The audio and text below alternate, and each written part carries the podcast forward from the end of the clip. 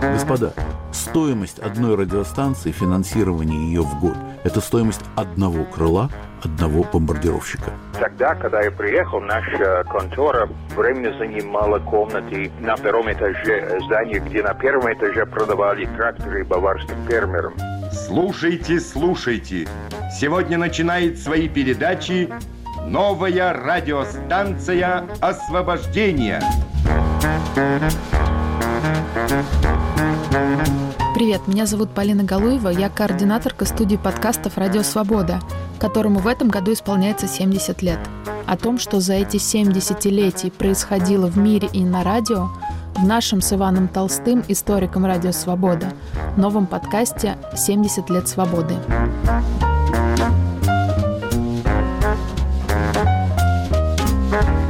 Сегодня поговорим о рождении радио, первом эфире, который случился 1 марта 1953 года, и первых шагах, то есть годах жизни Радио Свобода.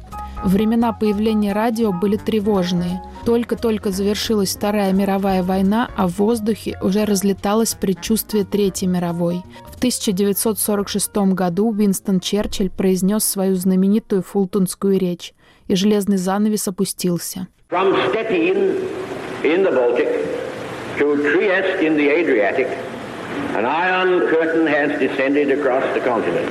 От Штетина на Балтике до Триеста на Адриатике на континент опустился железный занавес. По ту сторону занавеса все столицы древних государств Центральной и Восточной Европы. Варшава, Берлин, Прага, Вена, Будапешт, Белград, Бухарест, София. Все эти знаменитые города и население в их районах оказались в пределах того, что я называю советской сферой.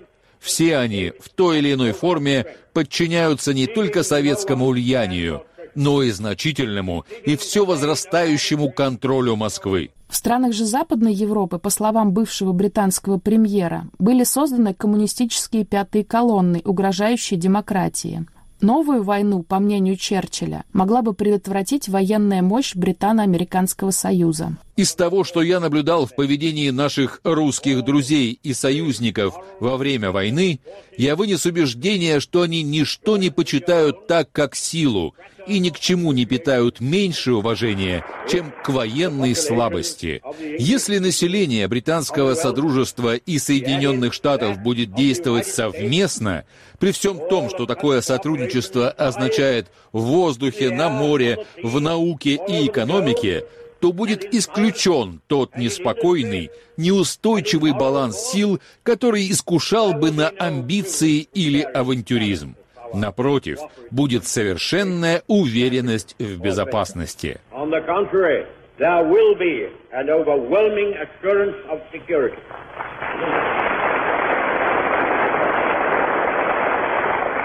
Все были абсолютно убеждены после того, как советские танки двинулись в Восточную Европу, или точнее не уходили оттуда и обеспечивали государственные перевороты в пользу Кремля, все были уверены, что Третья мировая начнется. Как ее остановить, как ее преодолеть? Больше никто не хотел воевать. И вот очень просто кто-то довольно остроумно сказал на очередном каком-то американском заседании в пользу создания таких пропагандистских радио. Господа, Стоимость одной радиостанции, финансирование ее в год, бюджет – это стоимость одного крыла, одного бомбардировщика. Но задача радио была не просто вот эти вот деньги экономить, не просто вести эту пропаганду, а объяснять советским слушателям, что никто на них нападать не собирается.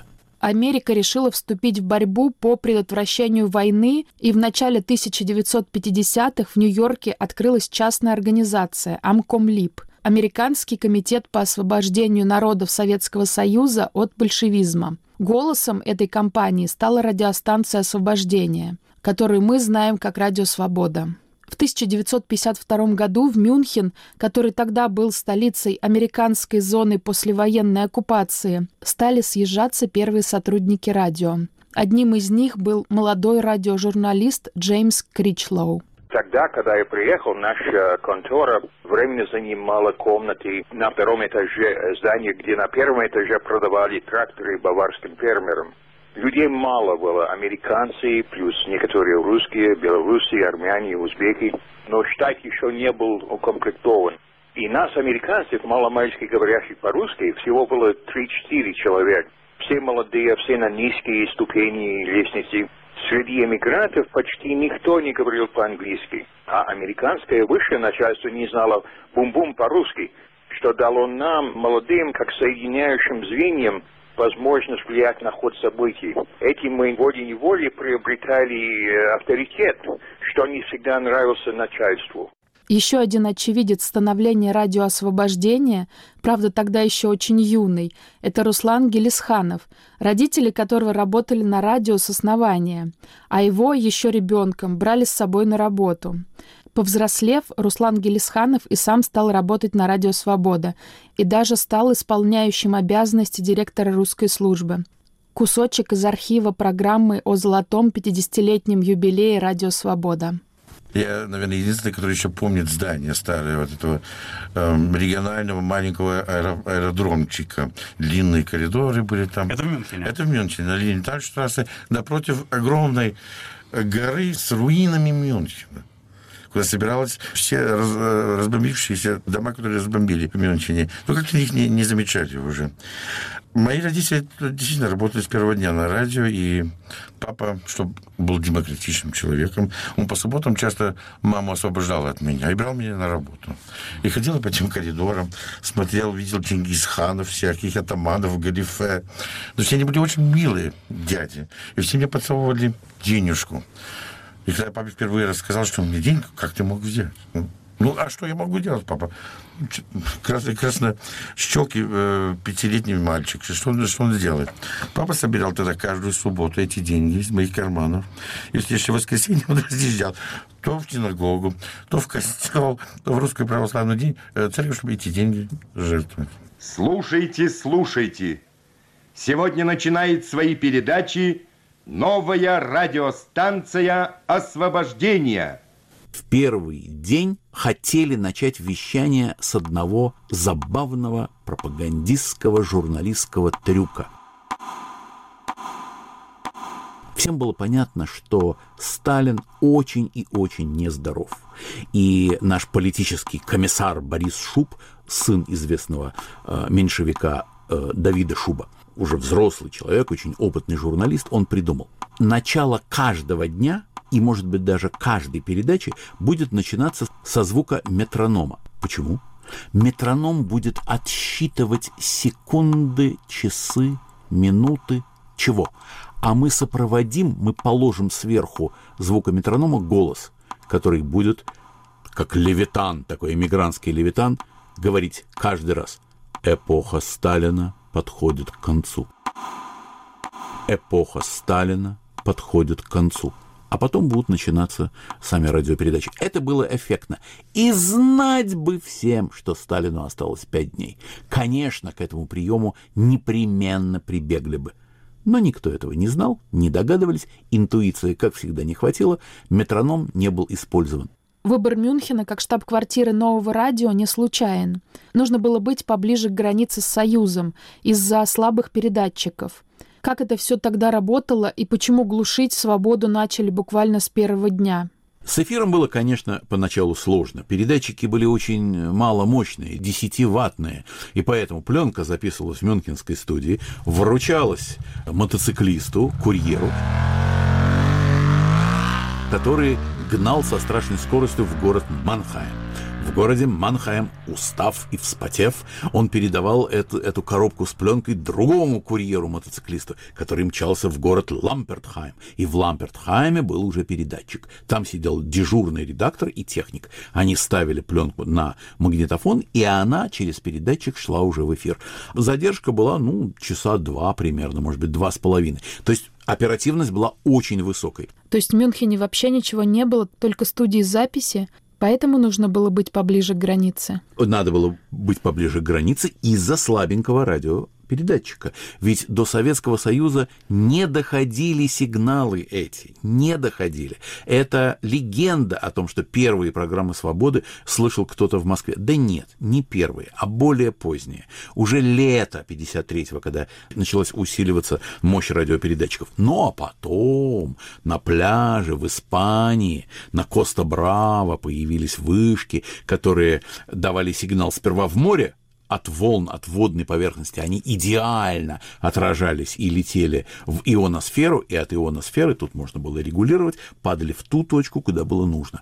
Ну, конечно, метили в Москву, в Ленинград и в другие советские крупные города, но там стояли глушилки.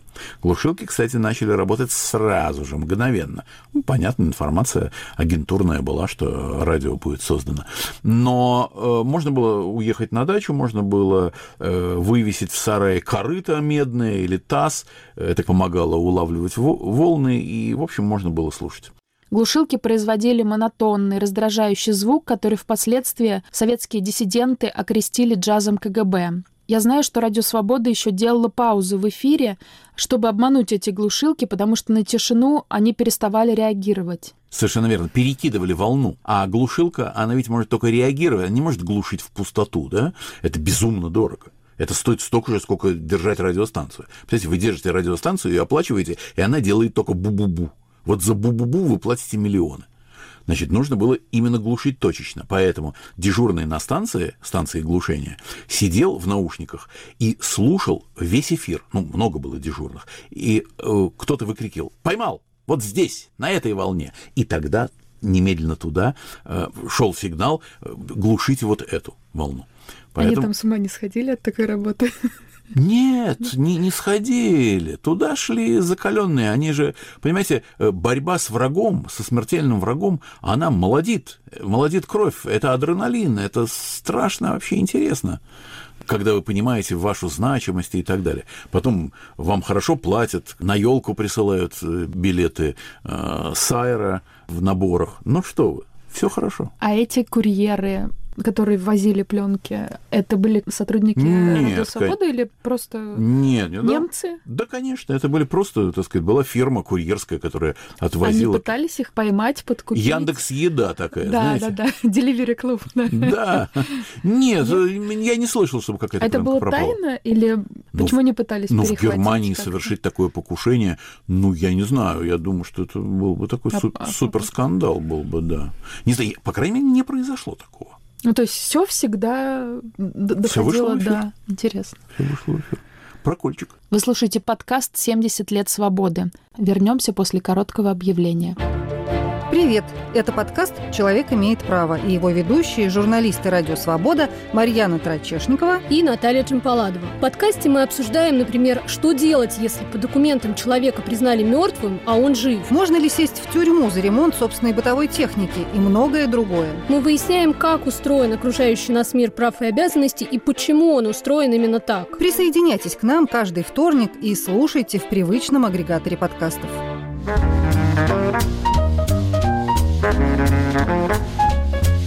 Вы слушаете подкаст «70 лет свободы» из воспоминаний Джеймса Кричлоу.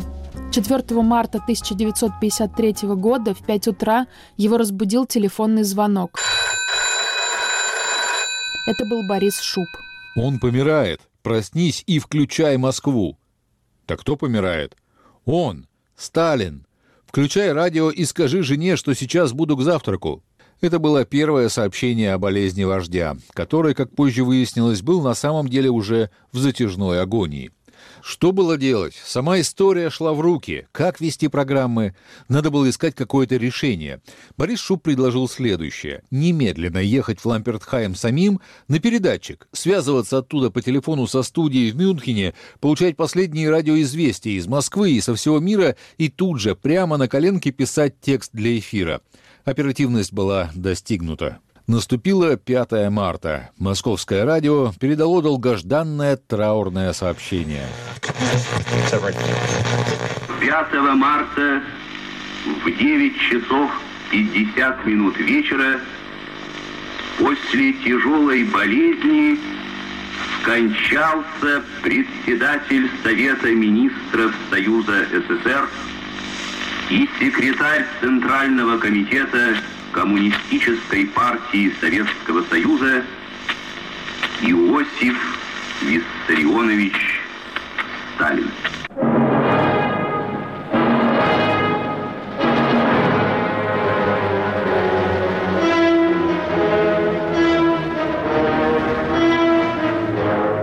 Вернемся на несколько дней назад, в 1 марта 1953 года, первый эфир «Радио Свобода». Насколько я знаю, была какая-то детективная история, связанная с этим эфиром. Что там приключилось? Когда я 20 с лишним лет назад в Мюнхене опрашивал ветеранов и ветеранок нашего радио, в частности, вот, э, Викторию Мондич Семенову, которая была одним из дикторов первой передачи, 1 марта я спрашивал ее, кто тот мужской голос, который читал вместе с ней. И она с удовольствием, улыбаясь, сказала Сергей Николаевич Дубровский, первую передачу вел. Я поверил, что ж мне не поверить, свидетель, я нашел эту пленку, пустил ее в эфир, рассказывал, что это Дубровский, оказалось, что это не Дубровский. Почему же мне Виктория Семенова сказала неправду? Это было психологическое вымещение с ее стороны. Дело в том, что этот человек был убийцей Дубровского крайней мере, считала сама Виктория Семенова. У меня нет доказательств этому юридических, но все как бы вот сходится, что скорее всего было так. Это был Борис Виноградов, который хотел заслужить возвращение в Советский Союз. Он тосковал, он бывший ленинградский актер из труппы Сергея Радлова. Немцы оккупировали Пятигорск, и он ушел со своим театром на Запад. Сергей Радлов после войны попросился через советское посольство вернуться, и вместе с женой вернулся. Правда, его в аэропорту в Москве сразу арестовали, э, прямо в самолете. Всех выпустили из самолета, э, зашли НКВДшники, арестовали, и в лагерь в Рыбинск их отправили. Жена там и скончалась. Сергей Радлов выжил. А э, Борис Виноградов остался на Западе, но страшно тосковал, хотел завоевать возвращение. А Сергей Николаевич был такой диктор-враг, э, он был антисоветски настроен. Но, во всяком случае, Сергей Николаевич в 1955 году, 25 октября, совершенно неожиданно здоровый человек, крепкий, он вдруг неожиданно заболел и скончался от туберкулеза. Как известно, туберкулиновые бактерии можно подкинуть, и от них э, начинается разновидность чехотки, и человек умирает. Говорят, так убили генерала Врангеля. Вот первый наш эфир – это тот самый, который начинается со слов «слушайте, слушайте». Слушайте, слушайте. Сегодня начинает свои передачи новая радиостанция «Освобождение». Это голос Бориса Виноградова. Через два года, отравив Дубровского, он уехал в Советский Союз, и появилась в газете «Вечерний Ленинград» его фотография. Ему был подарен «Москвич» от советской власти. Это человек, который два года работал на радио «Свобода». Ему «Москвич» дарит. И он с этим «Москвичом» в беретике стоит такой на Дворцовой площади с хорошим фотоаппаратом новеньким и позирует. А затем он поступил в Ленинградский театр, в тот самый, где он работал до войны. Правда, ему давали только отрицательных героев. Да, работа журналиста сопряжена с опасностями, видимо, во все времена. Кто работал на вновь открывшемся радио? Администрация была американская, а вот сотрудниками радио становились иммигранты, то есть уехавшие после революции 1917 года и оставшиеся в Европе после Второй мировой войны. Это очень разные люди. Были ли какие-то сложности или трения?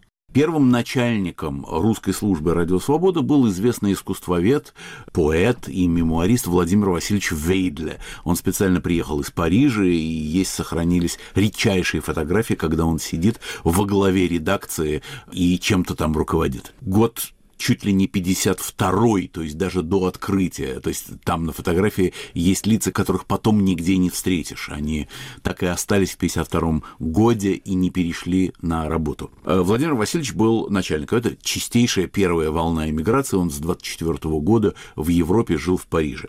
Одновременно человеком, который должен был возглавлять русскую службу, был Николай Иванович Ульянов – известный впоследствии историк, такой государственник. Он был такой великорусский человек. Но не за великорусскость с ним рассталась американская администрация, а за то, что он был человеком ну, достаточно радикальных таких русофильских взглядов, э, которые шли в разрез с демократической и сбалансированной политикой американской журналистики в целом и американской дипломатии народной. Ведь не будем забывать, что «Радио Свобода» было организацией которая воплощала в себе идею народной дипломатии, не официальной, для этого был Госдеп, а именно народной дипломатии, то есть те вещи, которые не всегда можно было произнести, которые могли немножечко кольнуть советское правительство, вот эти вещи произносились на волнах Радио Свободы. И в этом ракурсе американская администрация старалась очень удерживать ретивых коней. И одним из самых ретивых был Николай Иванович Ульянов, человек достаточно радикальный, он и впоследствии э, доказал свою радикальность. Вообще в 1971 году он отрицал существование Солженицына. Ему казалось, что не может существовать писатель столь свободных и резких высказываний в Советском Союзе. Явно за него романы пишет КГБ, сказал Николай Иванович Ульянов. Ну, бог с ним американская администрация такого человека не потерпела. То есть э, стремление к успокоению некоторых буйных голов – это то, что сопровождало драму взаимоотношений русских эмигрантов и американской администрации. Американская администрация победила, что вполне понятно. У нее были административные рычаги, и у нее были деньги в кассе. А остальные э, были просто наемными сотрудниками. Хотя именно они и несли то, что называется контент Стартовав как радио освобождения, к концу 50-х годов радио меняет свое название на «Свобода». В чем причина такого ребрендинга? 50-е годы, о которых мы сегодня говорим, это эпоха, когда случились три важных события. Казалось бы, они имеют совершенно разный масштаб, и ставить их в одну линию неправомочно. Однако нет, правомочно. Для позиции Запада в отношении Советского Союза эти три разномасштабные вещи оказались ключевыми. Первое. Доклад Хрущева на 20-м съезде КПСС, безусловно, этот доклад показал, что Советский Союз может меняться. Значит, и мы должны в Америке применять какие-то более гибкие, более тонкие методы воздействия на нашу аудиторию. Второе событие. Первый советский спутник. Осень 57 года. Значит, Советский Союз. При голоде в деревне, при том, что бечевкой подвязывали старые калоши, не в чем было ходить, при полной нищете и дефиците, Советский Союз способен произвести нечто – на что не способен Запад – запустить спутник. Потому что Гагарин – это было уже продолжение достижения. Невероятное, но продолжение. А спутник был в первый раз. Все ошалели. В Америке началось финансирование всех русских проектов открылись кафедры, библиотеки стали покупать все советские журналы. Советское свиноводство поехало через океан в Соединенные Штаты и в другие страны Западной Европы. Стало интересно, чем, чем, господа, чем, вы не знаете? Подскажите, пожалуйста, чем Советский Союз смог обеспечить такой невероятный технологический прорыв? И видите, и коммунисты раскрываются, поднимают забрало 20-й съезд, разоблачают Сталина, и началось печатание каких-то книг интересных, и оттепель у них идет, и вот спутник.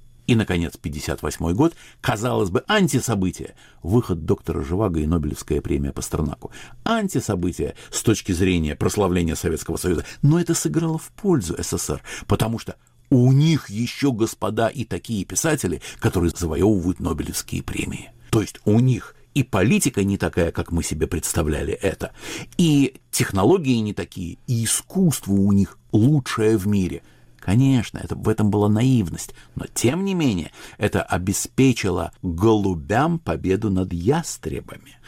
В американской политике традиционно называются голуби и ястребы, те, которые за сближение с Востоком, с Советским Союзом, и те, которые против него. И ястребы говорили, надо давить Советский Союз, надо его расчленять, надо его разлагать. А другая часть, голубиная, которая говорит, нет, не война, а радио свободы.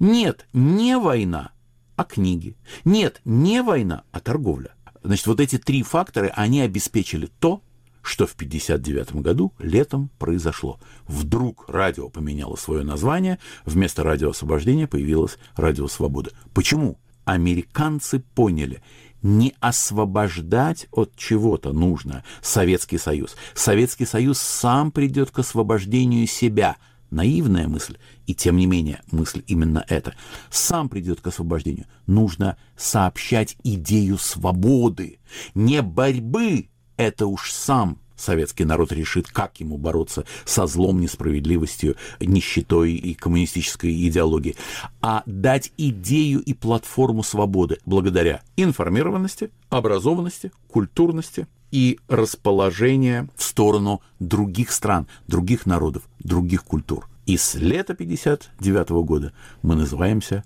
«Радио Свобода».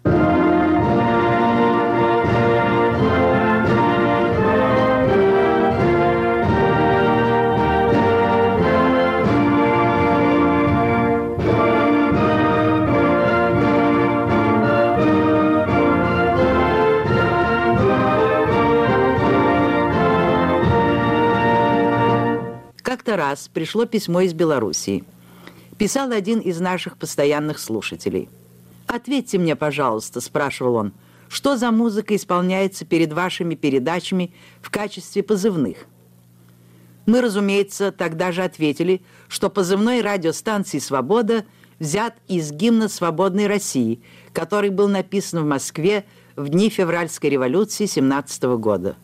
В книге «Моя жизнь» Александр Тихонович Гречанинов рассказывает о том, как он написал гимн свободной России. Весть о февральской революции 17 года была встречена в Москве с большим энтузиазмом.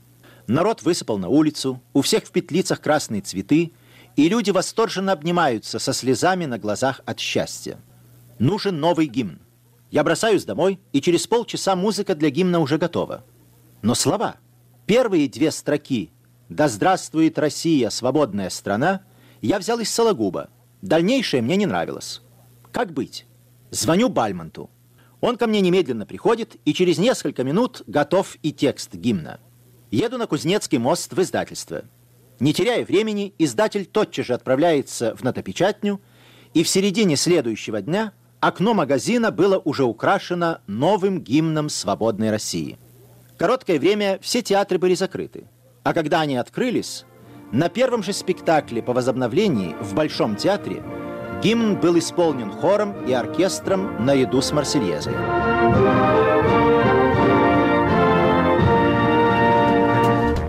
Это был подкаст «70 лет свободы». В каждом новом эпизоде мы будем рассказывать об очередном десятилетии жизни радио. В следующем эпизоде поговорим с Иваном, как радио «Свобода» менялось в 60-е годы, когда хрущевская оттепель сменилась брежневским застоем. Слушайте нас в удобном вам приложении подкастов, пишите нам комментарии, ставьте лайки и оставайтесь с нами на свободе. Пока-пока.